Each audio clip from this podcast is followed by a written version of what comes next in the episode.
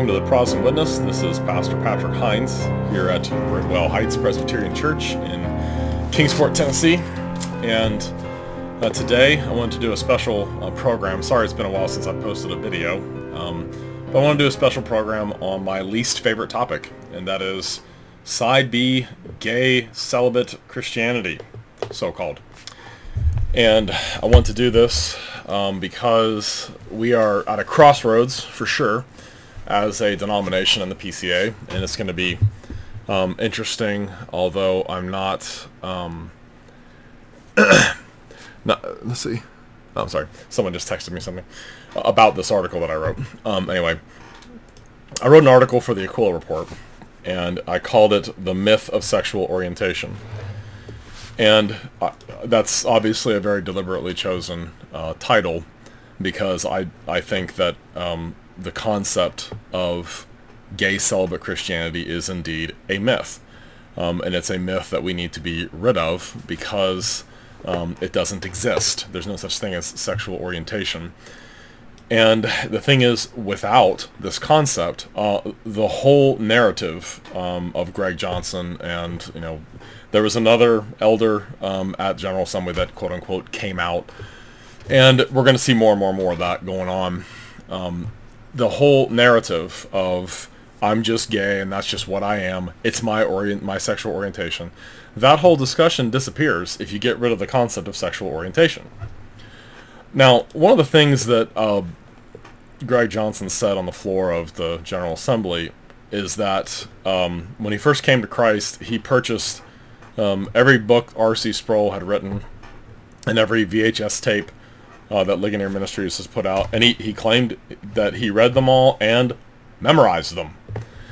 And, you know, I'm a big fan of Sproul myself, and when I uh, became Reformed when I was my, uh, about 22, 23 years old, um, I read a lot of stuff by Sproul too. And I, I got, I bought almost everything Ligonier Ministries ever put, ever put out. I, I you know, listened to everything. In fact, I, I still use my um, my online Ligonier learning library constantly. We use it for homeschooling, and I'm going to be doing uh, the the consequences of ideas with my kids this year. Um, might even might even open that up to the church um, to, to let other homeschoolers uh, come, and also people in the church to do the overview of, of philosophy. But I remembered when I heard Johnson make that claim that he'd memorized everything Sproul ever wrote and said, um, I remembered listening to a lecture, a really good one, on homosexuality. And so I went out on my Ligonier Learning Library and did a search, and bang, there it was. You know, it's just one one lecture. It's 48 minutes long, and turns out it's available for free. And so I listened to it, the whole thing, a couple times. I hadn't listened to it in many years, because I remembered a quotation from Sproul, and I remember him saying, "There's no such thing as homosexuals." And I thought, I've got to find that, that statement. I got to find the context of that statement. So I did. And that kind of is the opening salvo of the article that I wrote. I'll, I'll link to it here on in the on uh, Thorn Crown, uh, so people can read it if they're interested. But I've called this article "The Myth of Sexual Orientation," and here here's I'm just going to read it and then comment on it along the way. It's not very long, uh, so hopefully this program won't be too long. Excuse me, but I, I want to read this and comment on it in an excellent lecture on homosexuality, still available from Ligonier Ministries from long ago, and I've got it linked there. It's free. Click on the link, go out there, listen to it yourself. The late Dr. R.C. Sproul said this, quote, First of all, to deal with the homosexual is one of the most difficult problems we have to deal with. It would be so much easier for all concerned to just ignore the problem and say to people and to the world and to the homosexual, look, it's okay. It's all right. You're just left-handed. It's fine. For me to do that is to commit perjury to the Word of God. The problem is that so many have bought the myth that they are intrinsically homosexuals, and they have no hope of changing. Now, just breaking from the quotation here, that's exactly what was communicated at General Assembly by Greg Johnson. That is exactly what was communicated. There's no hope of change. We, we are intrinsically, it's just what we are. No hope of changing. In fact, disparaging comments of every kind were made against reparative therapy groups and things like that. Um, evidently, Rosaria Butterfield doesn't count as a human being uh, who has been delivered from uh, homosexuality, and the many, many thousands of people um, who have been delivered from it over the years. So evidently, they don't count as real people. um, who have actually been changed by the Holy Spirit of God. And I just want to say for the record, Exodus International is not the Holy Spirit. So when people say Exodus International, they closed up shop and they said, we've never been able to change anyone's orientation. Well, so what? Exodus International is not the Holy Spirit. the Holy Spirit of God is able, and still does, liberate people from this kind of sexual sin, this kind of filth in their, in their thinking and in their heart and in their desires. The Holy Spirit of God is stronger than any sin you can imagine. So just, okay, picking back up the Sproul quotation here. They've been listening to a society that tells them they are sick and there is no cure for their disease. That is telling them, in effect, there is no hope. There is no transforming power available to change my nature. And now listen to what Sproul says next. Sproul said, What we must do in order to help them is begin with this fundamental thesis.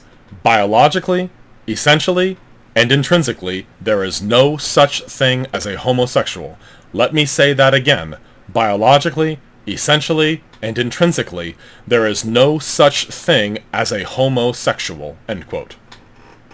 Now, picking back up with my comments in the article here, the surest way to guarantee you will lose a debate is to allow your opponent to define the terms, parameters, and worldview that will lie beneath your conversation. If we let them do this, our opponents will have won the argument before it even starts. While they pretend to be neutral, they are not. While they tell us to be open-minded, they are not. And what teaching elder Greg Johnson is calling a war, and that's what he said on social media, he said the, Nashville statement passed, but we will win the war. And you think, you know, it's pretty interesting. He says that we're at war, that this is a war. He's right. It is a war, without a doubt. And what teaching elder Greg Johnson is calling a war, a thoroughly anti-biblical and secular concept has been snuck into the debate under the radar. If left unchallenged, this concept will render the debate unwinnable for those who love God's word and the gospel and who long to see people liberated from homosexuality. This secular concept is assumed, never argued for. It is taken for granted, never demonstrated. This anti-biblical and secular anti-Christian concept is sexual orientation. Until this is understood by both sides of the debate, we will continue to talk past one another and make no progress. This is the key to this entire discussion. Lose the concept of sexual orientation, and there is no side B Christianity. There is no gay celibate Christianity. Now, what is sexual orientation? Sexual orientation is a concept that was invented by the American Psychological Association in 1975. It means, quote, an enduring pattern of emotional, romantic, and or sexual attractions to men, women, or both sexes. Sexual orientation also refers to a person's sense of identity based on those attractions, related behaviors, and membership in a community of others who share those attractions, end quote. It's interesting when you listen to the talks at the Revoice conference, you listen to Nate Collins, right out of the gate, at the opening talk. He talks about a new community. Community is, is essential. And so there really is this sense of they they seem to, to like being around people who are also who who identify their sexual orientation as being homosexual. That is it's a new community uh, of people. And as it says, related behaviors and membership in a community of others who share those attractions. End quote. That's what the the American Psychological Association, that's how they defined it in 1975. So, sexual orientation they see it as just a fixed category of personhood. It's just, you know, it's just what you are. Sexual orientation is part of what Nate Collins in his book All But Invisible calls our first creation, which is not sinful. Now, how do I know that? Well, listen to what he says in his book on page 313 of All But Invisible. Quote, As we've already seen, it isn't sin merely to experience an internal pull to someone of the same gender. So it would be an overly simplistic response to say, no, I won't be gay in heaven because there is no sin in heaven. One of my main arguments in this book is that being gay is not sinful in itself. So it might seem that a correct response would be, yes, I will be gay in heaven. Okay, are you are you tracking with that? Okay, sexual orientation, it's just what we are. It's part of our first creation identity. It's not sinful. It's just what we are. Being a fixed and unchangeable part of our persons, this concept of sexual orientation implies that there are gender, gender and sexual minorities who are identified by non-straight sexual orientations and or transgender identities. Now, y- you got to get this because Revoice in its purpose statement speaks about the, the church's gender and sexual minorities. You see how they're using the, the term minority there? They use it the same way that people describe racial minorities. In other words, your sexual orientation, whether it's straight, bisexual, homosexual, your gender identity, whether it's male or female, even if you're in a male body, or something more fluid, something in the middle somewhere.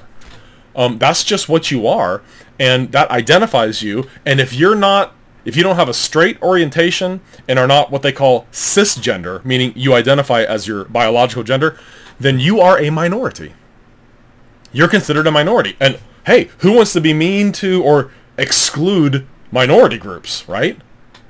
You see how emotive this kind of language is? How, what, what an incredible misappropriation of terminology this is? The church, I just, for the record, the church does not have gender and sexual minorities because there's no such thing as sexual orientation. There is no such thing as sexual orientation. now, continuing on here with this idea that the church has gender and sexual minorities, repentance is not possible from non-straight sexual orientations and transgender identities, nor is repentance necessary since neither are sinful. There ought to be no shame associated with non-straight orientations and transgender identity because both are part of one's first creation that is not sinful. And that's why they speak of you simply discover. You, you discover or become aware of your sexual orientation or your gender identity. Straight, gay, lesbian, bisexual, transgender, cisgender, etc. Since it's just as much a part of your intrinsic person as your ethnic background, which is why they use the term minority, um, you just become aware of it. How can you repent of your race or your sexual orientation? You see how, how potent this concept is? It has to be challenged. And again, I want to say for the record, there's no such thing as sexual orientation. It is a myth. It doesn't exist. And until the church, until the PCA recognizes that, we're going to continue to get our heads handed to us in this debate. Now, continuing on with my article here. This leads to a second thoroughly anti-biblical and secular concept, and that is that of coming out. You need to realize the concept of coming out is just as secular, anti-biblical, and anti-Christian as the concept of sexual orientation is. But it's a natural corollary that, go, that goes with, if you embrace the concept of sexual orientation, of course you're going to agree with the idea of coming out. If sexual orientation and gender identity are fixed parts of one's person, then at the point one discovers such, one might be inclined to make known to the world around them what their sexual orientation or gender identity is, what they've discovered to be inherently and intrinsically true about their sexual orientation and their gender identity. This is what teaching elder Greg Johnson did in Christianity Today from his pulpit and on the floor of the General Assembly. What did he do? He came out. The concept of coming out and letting the world know uh, if you're a man, you want to have sex with men, um, and are romantically attracted to men and sexually attracted to men, that's called coming out. And that's every bit as anti-Christian, anti-biblical, and secular as is the concept of sexual orientation uh, itself. Oscar Martinez in The Office. Ross's ex-wife from Friends. The show Will and Grace. The movie Brokeback Mountain. And I could go on and on and on and on. Every form of media in our culture for the past many decades has assumed the validity of the concept of sexual orientation as a fixed category of personhood. The news assumes it. Entertainment assumes it. Movies assume it. Documentaries assume it. Everyone assumes it. And therein is the problem. Sexual orientation is assumed as a legitimate category of personhood. It is never substantiated. It is taken for granted, never argued for. The media blitz has been relentless. Even ministers of the gospel in reformed denominations have uncritically adopted the concept of sexual orientation as defined by secularists. Now, teaching Elder Johnson betrays how deeply he himself has imbibed from the secular conception of sexual orientation when on the floor of the General Assembly he made the following comments, quote, When I read Article 7 of the Nashville Statement, it hurts. Because Article 7 says that it is a sin to adopt a homosexual self-conception. And we don't do that for any other people. We don't tell paraplegics that they should conceive of themselves as able-bodied because that is God's ideal, end quote. It is remarkable to me that we have to pause here to point out that there is no parallel of any kind between a physical handicap, like paraplegia, and homosexual perversion. There is no parallel whatsoever between those two things. We don't tell people to repent of being blind. We don't tell them to repent of being deaf or crippled because none of those things are sin. We do and we must tell people to repent of homosexuality because that is a sin, identified many times in Scripture specifically as a sin. Is blindness called a sin? Is being crippled called a sin? Of course not. If we don't tell homosexual people, people who identify themselves this way, that they need to repent, we are, as Sproul said, committing perjury against God and are not being faithful ministers of the gospel. Teaching Elder Johnson went on to say, quote, We don't tell an infertile woman that she needs to conceive of herself as fertile, and she's unbelieving to conceive of herself as infertile, because that's not God's design, end quote. Physical maladies, conditions, and handicaps are not sinful. What could be more obvious than that? But for teaching Elder Johnson, having thoroughly embraced the secular concept of sexual orientation, he puts it in the same category as being born with a physical handicap. You see how powerful this concept of sexual orientation is and why it has to be challenged and rejected on biblical grounds? Teaching Elder Johnson doesn't like the seventh article of the Nashville Statement. It reads as follows, quote, We deny that adopting a homosexual or transgender self-conception is consistent with God's holy purposes in creation and redemption, end quote. Teaching Elder Johnson said adopting that hurts him. He wants to adopt the self-conception of homosexual. Now, having an ongoing struggle with same-sex attraction or gender dysphoria, not, not being sure if you're male or female, having an ongoing issue like that, that is not even remotely close to adopting the self-conception as homosexual or as gender fluid or, or something like that. What a strange thing to fight for. Why would a child of God, who has been justified by the blood and righteousness of Christ alone, adopted into God's family, and freed from slavery to sin by the powerful regenerating, regenerating work of God in their life, why would anyone about whom that's true fight to apply such an abominable label, homosexual, to themselves? Our Lord bled and died, not only to forgive people of the sin of homosexuality, but also to liberate them from its enslaving power. Think about the wonderful promises of God's word and the, the indicative statements of fact about this. Romans 6, 1 and 2. What shall we say then? Shall we continue in sin that grace may abound? Certainly not. How shall we who died to sin live any longer in it? That's a rhetorical question. In other words, it is impossible that you who have died to sin, you who died with Christ, would continue to live in bondage to sin. Romans 6:14, sin shall not have dominion over you. Romans 6:18, having been set free from sin, you became slaves of righteousness. That is just awesome. Why would a Christian, a minister of the gospel no less, fight to protect his supposed right to adopt a self-conception as a homosexual when according to scripture that abominable sin is something he no longer lives in. It does not have dominion over him, and it is a vice from which he has been set free by the grace of God. Why would you fight to adopt a self-conception as something that you, according to God's word, no longer live in, something that does not have dominion over you, and something you have been set free from? Why do you want to describe yourself as still living in it? It's still having dominion over you and still being enslaved to it. Why? It doesn't make any sense. For the many former homosexuals in Corinth, such would surely have made no sense. 1 Corinthians 6, 9 through 11. God's word knows nothing of the concept, the secular concept of sexual orientation. Dr. Sproul saw this clearly many decades ago. This is why he was so emphatic in stating, the problem is that so many have bought the myth that they are intrinsically homosexuals. And they have no hope of changing. They've been listening to a society, and now, now, sadly, we have to say, they've been listening to PCA churches. That tells them they are sick and there's no cure for their disease. What we must do in order to help them is begin with this fundamental thesis. Biologically, essentially, and intrinsically, there is no such thing as a homosexual. Let me say that again, says Dr. Sproul. Biologically, essentially, and intrinsically, there is no such thing as a homosexual.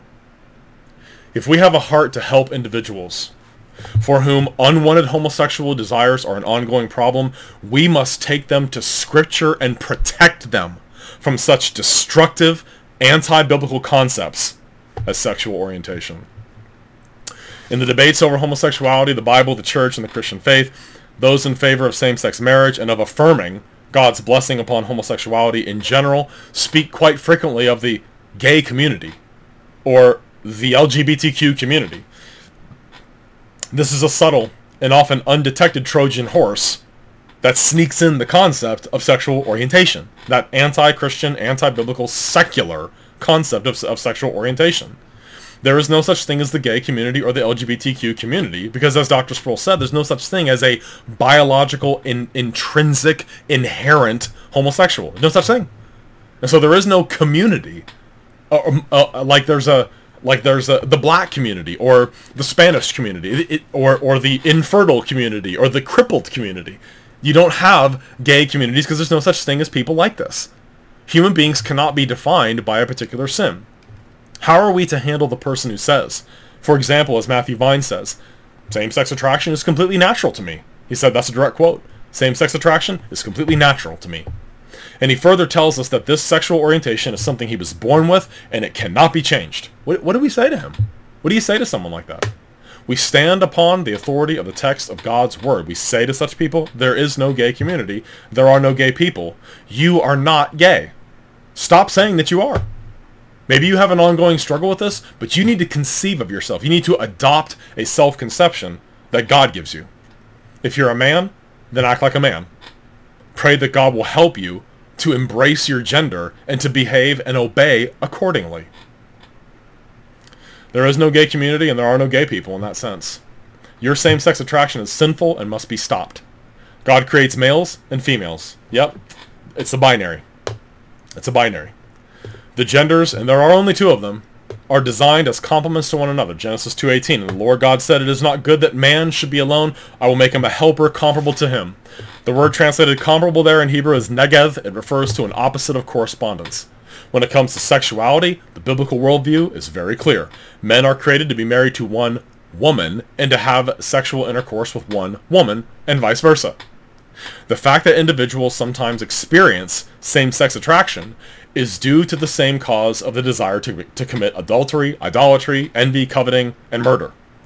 There is no concept of sexual orientation as a category of personhood in the Bible. That which is out of accord with God's creation order design of the two genders is sinful and must be fought against. It is what Romans chapter 1 defines as paraphusin, against nature. Teaching Elder Johnson was interviewed on a podcast called Cross Politic. I had never heard of it. Uh, someone forwarded me a link to it. Um, I don't know anything about it, uh, or very little about it. And that podcast can be, it's actually a YouTube video. I've got it linked here in the article. You can view it in its entirety at that link. I do not approve of the way that the hosts treated um, Greg Johnson. It, they were rude, and it, I was I was embarrassed for how uh, badly they treated him. However, if you go to the timestamp 50 minutes and 40 seconds, you will find the following spoken by uh, Greg Johnson. Quote, what I'm hearing you, what I'm hearing is you judging brothers for not repenting of something that can't be repented of. You, you hear that? He says, you can resist it, but you're assuming it's volitional. You can't repent of an attraction. You can repent of a lust because that's a choice. No, you repent of an attraction. If you're attracted to something that's against nature, that's disgusting and vile and abominable in God's sight, you have to repent of the attraction. In, in one in one point in that discussion, um, he asked, "How can you repent of an attraction? Um, if it's contrary to God's law, then you put that attraction to death. You fight it and resist it." And he says, "You're asking these brothers to repent of something that can't be repented of. That is not the case. Homosexuality is a sin. And the Holy Spirit of God is able to grant repentance for it. So, no, there are no sins that have a special status of being unrepentable or something like that. That's just bizarre, that comment. Plus, this really is the Roman Catholic concept. I mean, uh, so you're saying we can have desires, but as long as we don't act on them in some kind of volitional way, they're not sin? That's not biblical. Everyone here knows the passages I'm, gonna, I'm thinking of. What does Jesus say counts as adultery? Lustful thoughts. What counts as murder? Hateful thoughts. The law of God is spiritual. It reaches to our hearts, attractions, motives, thoughts, in internal pulls. I mean, everything is under the lordship of the law of God. Nothing, we, we don't have the right to carve out little islands of unrighteousness for ourselves like this. You're not allowed to do that. So what he says there about this, you can't repent of this, that's perfectly consistent with his with his most recent comments on the floor of the General Assembly. His sexual orientation is likened to physical handicaps and infertility. He believes he can no more repent of being a homosexual than an infertile woman can repent of being infertile. What's behind those comments? An uncritical embracing and using the anti-biblical, anti-Christian, secular concept of sexual orientation. There is no such thing as sexual orientation as a category of personhood. If the church does not understand this all-important concept, the debate is already lost. In fact, I fear the damage is already done, as the concept is almost never challenged at all. In fact, I will say that Dr. Sproul's comments, to my knowledge right now, that they're the only ones I've ever heard challenge it. So I hope that's been useful to you. I hope that you will take to heart what I've said here. Um, it's really a, an amazing thing, uh, the, the days in which we live. I always thought that, you know, the dom- denomination would be overthrown by some kind of subtle false gospel or something like that, but it's, it's, it's the gay revolution that's kicking down the door. And uh, people are, are not responding to it biblically because they don't they don't see that this concept itself has been snuck into the date and it's been pushed at us in every conceivable way uh, by uh, media, the news, everybody assumes it. And we have to challenge it and reject it. There is no such thing as sexual orientation as a category of personhood. And as Rosaria Butterfield said, embracing that idea, that is a secular concept, and it is from the pit of hell. She is exactly correct. Thanks for watching or listening.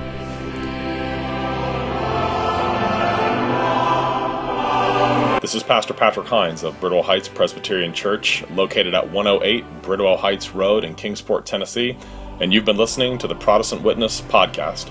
Please feel free to join us for worship any Sunday morning at 11 a.m. sharp, where we open the Word of God together, sing His praises, and rejoice in the gospel of our risen Lord. You can find us on the web at www.bridwellheightspca.org. And may the Lord bless you and keep you. The Lord make his face to shine upon you and be gracious unto you. The Lord lift up his countenance upon you and give you peace.